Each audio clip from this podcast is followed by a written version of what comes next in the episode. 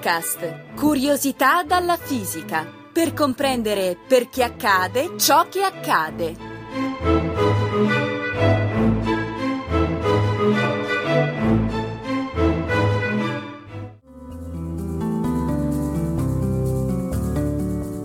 Cosa hanno in comune una radio, una candela e una radiografia? Incredibile a dirsi, ma riguardano tutte l'utilizzo di onde elettromagnetiche. Per avere una spiegazione di cosa sono e una panoramica delle situazioni in cui si utilizzano, parliamo con Riccardo Faccini del Dipartimento di Fisica dell'Università La Sapienza di Roma.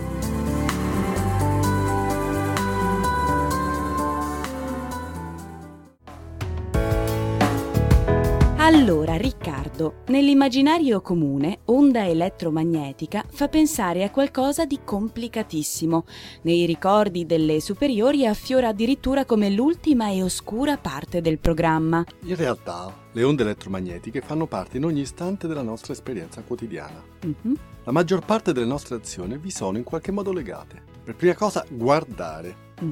La luce è un'onda elettromagnetica e vedere vuol dire registrare con l'occhio l'onda elettromagnetica che proviene da un oggetto. Poi, ogni volta che ascoltiamo la radio o guardiamo la tv, la nostra antenna riceve un'onda elettromagnetica. Per non parlare dei telefonini, il segnale che trasporta la voce da un telefonino all'altro è un'onda elettromagnetica. Mm. Infine, riscaldare con il forno a microonde comporta l'uso di una particolare onda elettromagnetica, appunto la microonda. Tutto ciò è davvero molto molto affascinante, ma intuitivamente questi fenomeni sono molto differenti tra loro. Come può essere che sono tutti dovuti alla stessa causa? Beh, questo avviene perché nonostante la causa sia la stessa, cioè Sì. le onde elettromagnetiche, queste non sono tutte uguali. Mm. Anche gli esseri umani sono uomini e donne, ma le loro caratteristiche, colore della pelle, altezza, lineamenti sono differenti, così come le loro funzioni, cioè il loro mestiere. Ok, ok, però non riesco proprio a capire cosa possono avere in comune la luce e le microonde.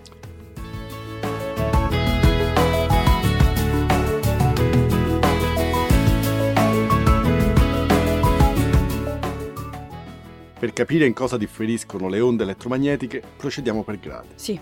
e spieghiamo cosa sono. Prima però bisogna capire altri due concetti, il campo elettrico e il campo magnetico. Ok. Cominciamo con un'esperienza facile facile. Sì. Cosa succede se strofini una penna di plastica su una sciarpa di lana e lo avvicini al bordo di un foglio di carta?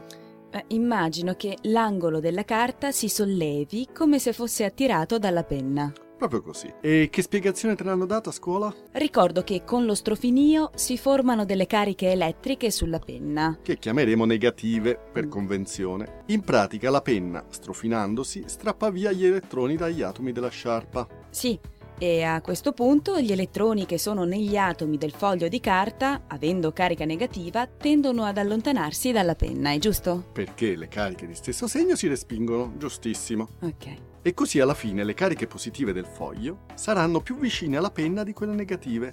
E quindi nel complesso il bordo del foglio sarà attirato dalle cariche negative della penna. Questo perché le cariche di segno opposto si attraggono, vero? Giustissimo. Mm.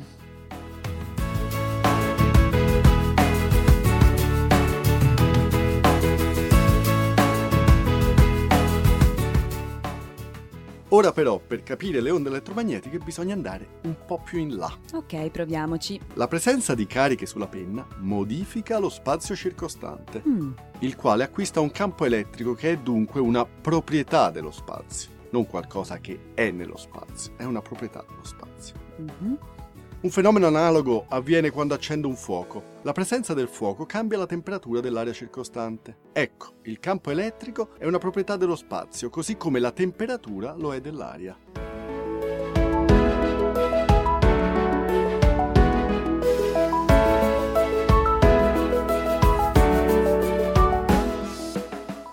La presenza del campo elettrico nello spazio ha un effetto sulle cariche che vi si trovano. Nel nostro esempio, fa sì che le cariche di tipo opposto a quelle della penna ne vengano attirate, mentre quello dello stesso tipo vengano respinte. Portando avanti il parallelismo di prima, qualcosa di analogo avviene nell'esempio del fuoco. Il fatto che l'aria sia stata riscaldata dal fuoco ha un effetto sugli oggetti immersi nell'aria.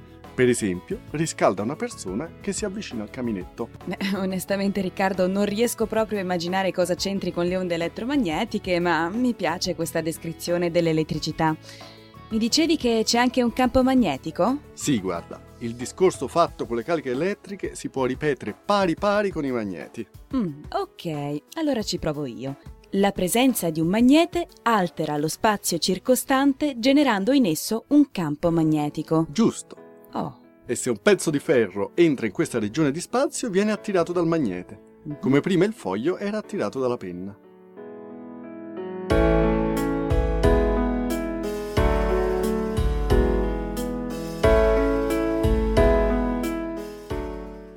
Se un secondo magnete entra nel campo del primo magnete, esso tende ad orientarsi in modo opposto al primo, in modo cioè che il suo polo sud coincida con il polo nord del primo e viceversa. Per esempio, se avvicini due calamite, vedrai che le puoi allineare solo in un verso e se non lo fai, si girano in quel verso da sole. Bene, adesso possiamo capire le onde elettromagnetiche?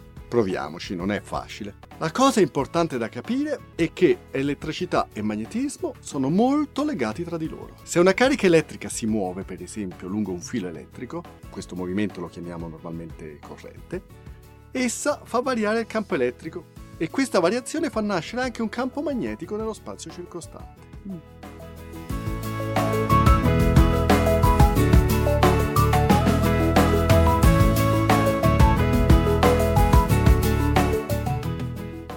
Questo lo puoi vedere avvicinando un filo percorso da corrente a un leggero ago magnetico, come quello per esempio di una bussola per capirci. Ago che, nota bene, è lui stesso un magnete. L'ago si sposterà fino a posizionarsi come se al posto del filo elettrico ci fosse un altro magnete. Mm. Quindi il filo elettrico percorso da corrente si comporta come un magnete. Per contro, se una calamita si muove facendo cambiare nel tempo il campo magnetico, questo cambiamento a sua volta genera un campo elettrico nello spazio circostante.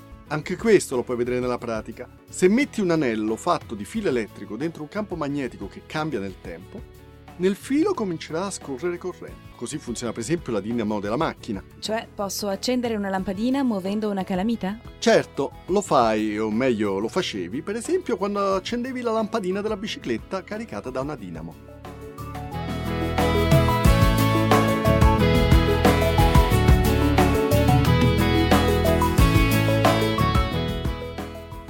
Moto delle ruote faceva girare la calamita all'interno della dinamo e questo movimento generava corrente nel filo elettrico avvolto attorno alla calamita. Ah, è così che funzionava. Ma Riccardo, a queste benedette onde elettromagnetiche ci arriviamo o no? Eccoci, eccoci. Tieni a mente che variare un campo elettrico genera un campo magnetico. Ok, l'ho e fissato. variare un campo magnetico genera un campo elettrico. A questo punto vediamo come fa un'antenna, per esempio quella del cellulare, a inviare un segnale elettromagnetico. Nell'antenna si genera una corrente elettrica oscillante, Mhm. in modo da spostare continuamente gli elettroni in su e in giù. Il fatto che ci siano delle cariche in moto genera nelle vicinanze un campo magnetico. Per quel che abbiamo detto prima, se il moto delle cariche varie, prima vanno in su e poi in giù e così via, varierà anche il campo magnetico.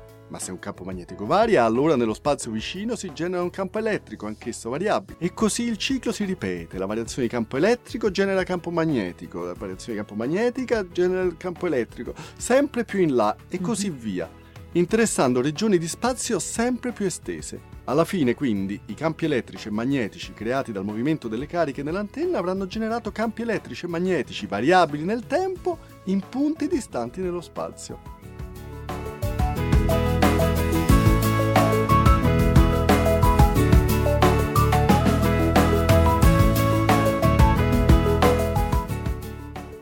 Come per un gigantesco passaparola, il fatto che in un punto dello spazio si stanno muovendo delle cariche si viene a sapere ovunque Mm. a causa della propagazione dei campi elettrici e magnetici, che cambiano nel tempo, concatenati tra di loro, generando quella che si chiama un'onda elettromagnetica. Ora mi rendo conto che è difficile da digerire, ma per Mhm. capire meglio come funziona, immagina di gettare un sassolino nell'acqua. Cosa succede quando lo fai? Si formano degli anelli sulla superficie dell'acqua. Esatto. Si formano delle onde che si propagano per tutta la superficie dell'acqua fin tanto che non incontrano degli ostacoli. Ma a cosa sono dovute queste onde? Eh, Sono dovute al fatto che l'acqua sale e scende. Esatto.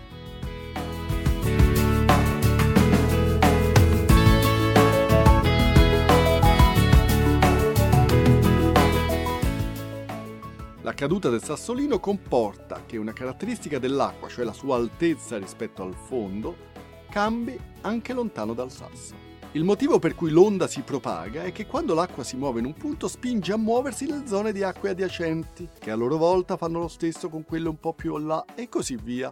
Mhm, Immagina ora di fare un filmato dell'onda provocata dal sassolino. Sì. Prima dell'arrivo del sasso, immaginiamo che l'acqua sia perfettamente piatta. Nell'istante in cui il sasso tocca l'acqua, vedresti la superficie dell'acqua scendere laddove è stata colpita dal sasso. E pochi istanti dopo che succede? Eh, vedrei un primo anello attorno a dove è caduto il sasso. Esatto, e dopo un altro po'? Sempre più anelli e sempre più larghi. Il fatto che l'acqua sale e scende in punti dello spazio distanti dal sasso si descrive dicendo che si è formata un'onda. Oh. Il fatto che la zona interessata dall'onda è sempre più grande al passare del tempo si descrive dicendo che l'onda viaggia con una determinata velocità, data dalla distanza con cui si allarga l'effetto del sasso in unità di tempo. Nel caso delle onde elettromagnetiche avviene la stessa cosa, con l'unica differenza che la variazione di campo elettrico in un punto non altera direttamente il campo elettrico nello spazio adiacente, ma genera un campo magnetico che a sua volta modifica il campo elettrico circostante e così via, cioè servono tutte e due, non c'è un solo effetto. La velocità di quest'onda è quella che si chiama velocità della luce. Quindi, per generare un'onda elettromagnetica devo mettere in moto delle cariche? Semplificando molto, possiamo dire che il grosso delle onde elettromagnetiche che osserviamo si genera a partire da cariche che si muovono avanti e indietro. Al contrario, se un onda elettromagnetico investe un'antenna, per esempio quella della radio, i suoi elettroni verranno indotti dal campo elettrico dell'onda stessa a muoversi avanti e indietro. E questo è quindi quello che avviene nell'antenna della radio e della TV quando ricevono una trasmissione. Sì, una trasmissione via radio avviene proprio così. Nella stazione che trasmette la radio viene generata un'onda elettromagnetica, cioè un campo elettrico e magnetico che si propaga oscillando in tutto lo spazio. Il modo in cui cambiano i campi dipende da come varia il suono da riprodurre e l'onda elettromagnetica porta con sé queste informazioni. La radiolina che riceve il segnale è connessa a un'antenna nella quale l'onda crea una corrente elettrica, la cui variazione riproduce l'informazione originaria.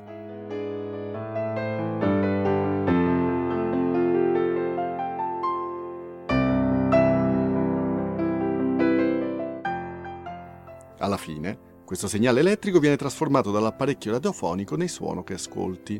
Ok, va bene, però tutto era partito dalla necessità di capire perché le onde elettromagnetiche possono assumere aspetti così disparati, dalla radio alla microonda alla luce. Ora ci arriviamo. Mhm, Riprendiamo l'analogia con la goccia nello stagno. Sì. Che informazioni quantitative mi sapresti dare riguardo a un'onda in uno stagno? Beh, eh, per esempio ti direi che l'onda ha una certa velocità di cui abbiamo parlato prima, tra l'altro. Sì, ma non sarebbe sufficiente. Potrei immaginarmi che nello stagno si formano pochi cerchi oppure decine. O- ok, ti dovrei dire anche il numero dei cerchi? Giusto. Mm. Anche se, ad essere più rigorosi, mi dovresti dire la distanza tra due creste dell'onda, quella che si chiama lunghezza d'onda. Wow. Infine, sebbene sia più difficile da misurare, se tu mi dessi anche l'altezza delle creste rispetto alle valli, avrei tutto quello che identifica un'onda: intensità, velocità e lunghezza d'onda. E dunque le onde elettromagnetiche differiscono per intensità, velocità e lunghezza d'onda. Sì, però ai fini della discussione di oggi solo la lunghezza d'onda è rilevante. Mhm. La luce visibile, le microonde e le onde radio differiscono infatti per la lunghezza d'onda.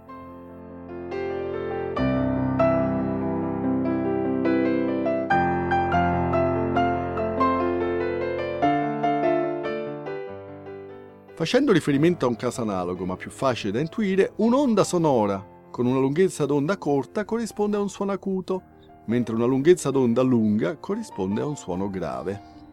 Allora, adesso mi dirai le lunghezze d'onda di tutte le onde elettromagnetiche più utilizzate. Intanto cominciamo con la terminologia. Sì. L'insieme di tutte le possibili forme in cui si manifestano le onde elettromagnetiche si chiama spettro elettromagnetico. Mhm. Inoltre, visto che le onde devono essere generate e dunque irradiate da qualcuno, si usa per esse il termine radiazione. Non voglio però fare uno sterile elenco delle radiazioni che costituiscono lo spettro elettromagnetico. Ho l'ambizione di fare di meglio. cioè farti capire qual è il collegamento tra la lunghezza d'onda di un'onda elettromagnetica e il suo comportamento. Oh, ti assicuro che sarebbe bello. Magari riuscirei anche a ricordare qualcosa così.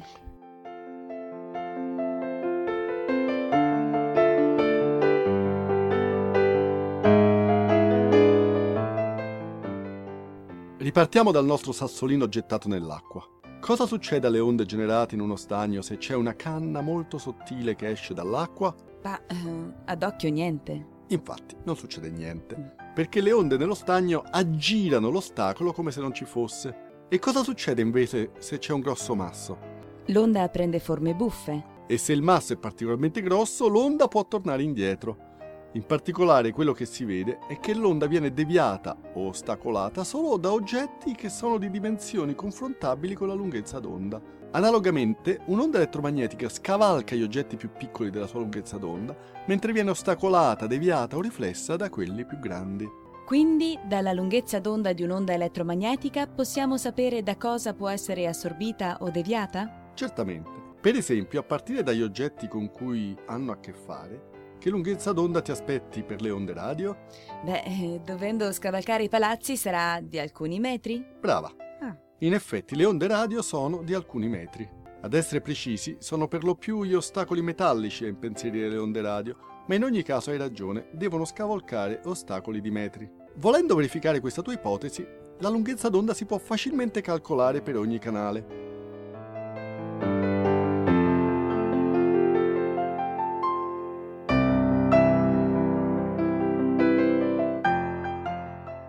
Per esempio, qual è la frequenza tipica di un canale radio FM? Direi 100 e rotti. 100 e rotti megahertz, mm-hmm. che è una misura di frequenza, cioè di rapidità con cui si succedono nel tempo le creste. 100 MHz vuol dire che l'onda oscilla 100 milioni di volte in un secondo. La lunghezza d'onda si calcola dividendo la velocità della luce per la frequenza. Ma non pretenderai che io lo sappia fare? No, no, no, te lo dico io il risultato. 100 MHz corrispondono a 3 metri di lunghezza d'onda, esattamente quello che avevi previsto. Mm-hmm. Scusa però, con questi numeri mi stai un po' confondendo. Mi hai detto che un'onda con lunghezza d'onda di 3 metri scavalcherà solo ostacoli fino a 3 metri, quindi anche un palazzo a due piani la fermerà, o no? La situazione non è così netta.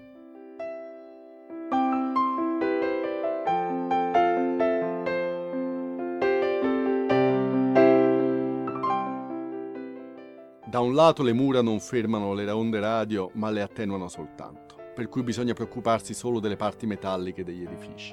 Inoltre, per ostacoli confrontabili con la lunghezza d'onda, la forma dell'onda viene distorta, ma non completamente fermata. In aggiunta ci sono fenomeni quale la diffrazione che intercorrono quando l'ostacolo è, diciamo, tra un decimo della lunghezza d'onda e dieci volte tanto, ma questo richiede una puntata a sé stante. Ok, ma mi diresti qualche altra lunghezza d'onda di interesse? Rimanendo nell'ambito delle onde radio, i canali in AM hanno una lunghezza d'onda di circa 100 metri o un chilometro. Mm-hmm. I segnali della televisione e dei cellulari usano invece tipicamente lunghezze d'onda di un metro o poco meno. Ok, e scendendo in lunghezza? Scendendo in lunghezza d'onda, la successiva radiazione che incontriamo nel quotidiano è quella del forno a microonde. Mm. Essa è generata da una specie di antenna che si trova al lato del forno ed ha una lunghezza d'onda confrontabile con essa, cioè di qualche centimetro. Se apri il microonde e guardi nel vano di un forno a microonde, sì. vedi da un lato una finestrella di pochi centimetri. Da lì passano le onde e la lunghezza d'onda è simile al lato della finestrella. E poi quale altra? Dopo viene l'infrarosso, che ha una lunghezza d'onda compresa tra un millesimo di millimetro ed un millimetro.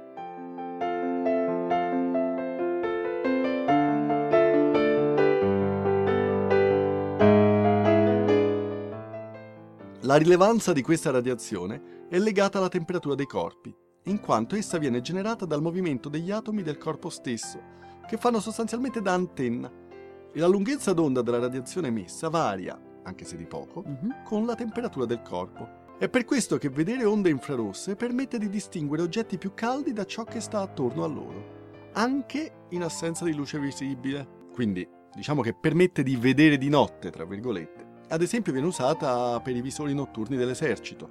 Va bene, dai miei ricordi Dopo l'infrarosso viene la luce visibile. Esatto. E in questo caso eh, si parla di lunghezze d'onda comprese in un intervallo molto ristretto, tra 4 decimi di micrometro per il viola e 7 decimi di micrometro per il rosso. Wow, di micro che? Ok, scusa.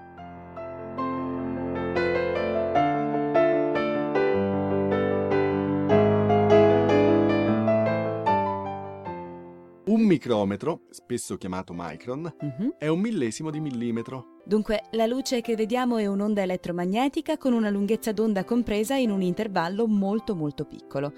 Perché vediamo solo queste onde e le altre no? Perché il micron è la scala tipica delle cellule. Mhm. Per questo i coni e i bastoncelli, che sono le cellule della retina presenti nei nostri occhi, sono sensibili a questo tipo di radiazione e questo fatto l'ha resa speciale per noi uomini. Mm. Altrimenti non avrebbe niente di particolare. Nota però che altri animali vedono anche altri tipi di radiazione, Davvero? in particolare l'ultravioletto come gli insetti o l'infrarosso come gli animali notturni. Andando oltre arriviamo all'ultravioletto, dove siamo attorno al centesimo di millesimo di millimetro come lunghezza d'onda. Wow! Poi, scendendo ulteriormente in lunghezza d'onda, abbiamo i raggi X. Essi hanno lunghezze d'onda confrontabile con i singoli atomi, diciamo attorno al decimo di milionesimo di millimetro, anche detto angstrom, o con la distanza tra gli atomi nei materiali.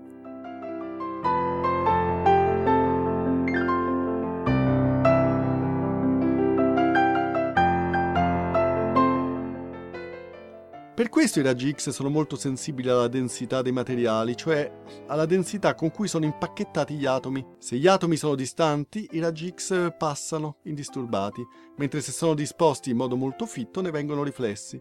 Mhm. È un po' come avere davanti a sé una porta larga o una stretta. È per questo che passano attraverso i materiali con le densità più basse, come la pelle e i muscoli, ma si arrestano a più alte densità, come quelle delle ossa. Questo è il principio di base della radiografia, che ha fatto appunto con i raggi X. E con questo è tutto, abbiamo terminato? Eh, veramente no, eh, Mm. resta la radiazione con la quale siamo più familiari noi fisici delle particelle elementari, la Ah. radiazione gamma. È una radiazione tipicamente connessa ai fenomeni legati ai nuclei atomici.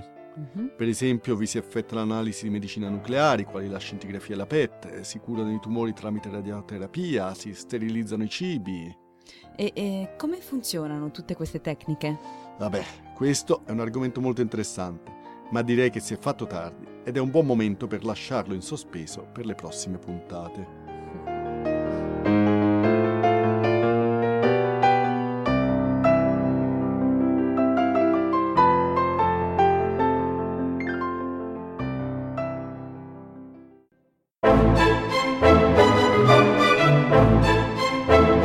Physicast è un podcast in cui docenti universitari e ricercatori parlano di fisica con il linguaggio di tutti i giorni. Ideato da Riccardo Faccini, Gianluca Licausi, Giovanni Mazzitelli e Giovanni Organtini, realizzato con il supporto dell'Associazione Frascati Scienza e di ricercatori dell'Istituto Nazionale di Fisica Nucleare, di quello di Astrofisica e della Sapienza. Interviste di Chiara Piselli e montaggio di Edoardo Massaro. Le puntate precedenti e altre informazioni sono consultabili su www.radioscienza.it slash physicast. Commenti e spunti su possibili argomenti di interesse sono per noi preziosi, per cui potete contattarci a physicast-radioscienza.it.